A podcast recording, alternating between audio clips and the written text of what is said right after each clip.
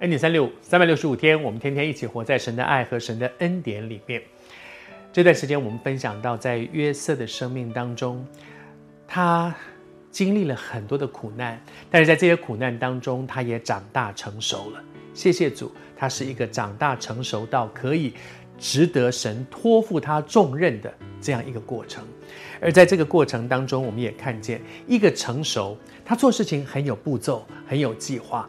他回头看这段时间，当他第一次发现哥哥们从迦南地的家乡到他的面前来，在那里向他要买粮食的时候，他发现，哎，这是我的哥哥。他不是一个冲动的小子，赶快相认；他也不是一个赶快就骂说都是你们害我的。他没有，他开始懂得按部就班。他现在想清楚，我现在要怎么做。我可能第一步要先弄清楚是今天的哥哥们到底是怎么样的哥哥们，还是当年那个嫉妒以至于陷害他的吗？他们有没有改变？他们的现在的情况是怎样？家族里面的情况，他一步一步有计划的带领这整件事情，他也有耐心等着，因为哥哥们每一次回去，他都他要等哎，但是在那个过程里面，他有步骤、有计划去完成这整件事情。而当他和哥哥们相认的时候，我非常非常喜欢中间的两个字哈，就是他先跟哥哥们相认说：“我就是约瑟。”然后呢，告诉他说：“哎，你们不要不要难过，你们不要害怕，不要担心，哦，我不会，我不会害你们的哈。而且呢，我要告诉你们，我我看到，我发现一件事，当初好像是你们害我，把我弄到埃及来，其实是神带我来的，为的是什么？为的是要拯救我们这个整个家族，让我们现在在这个饥荒的时候，你看我预先到这里来，我他一步一步一步一步的解释给哥哥们听。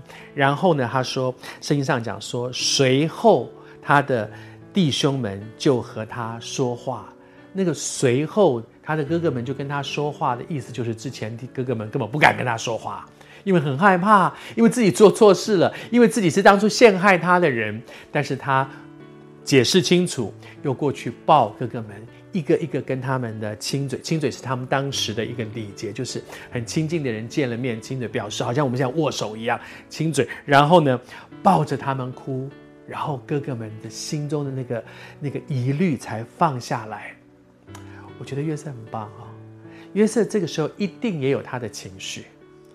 这么快就完全没有芥蒂吗？我相信，但凡是一个正常的人，心中总是有芥蒂的事。你们陷害我到这个地步，我这些年怎么走过来的？但是他懂得用神的爱和真理去挽回。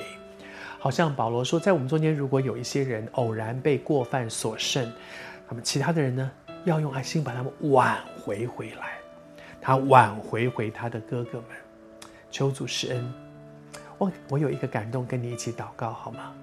在你心中也有一些你放不下的事情，过不去的结，你觉得那些人那些事情深深的伤害你，但是今天主透过约瑟走过的路，也在呼召你。你愿不愿意用神的爱去挽回他们呢？主啊，我求你自己施恩。恩典三六五今天讲完了，但是圣灵继续向我们的心说话，直到我们全然降服在你里。